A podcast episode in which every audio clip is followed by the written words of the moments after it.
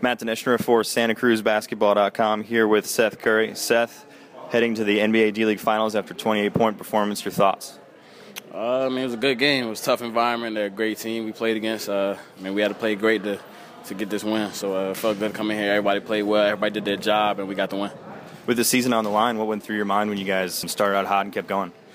Uh, I mean, just focus on the game. I mean, we're really that's it. Just focus on game plan, trying to play well, and so it's a long game, and they can score a lot of points at any time. So we just had to stay focused.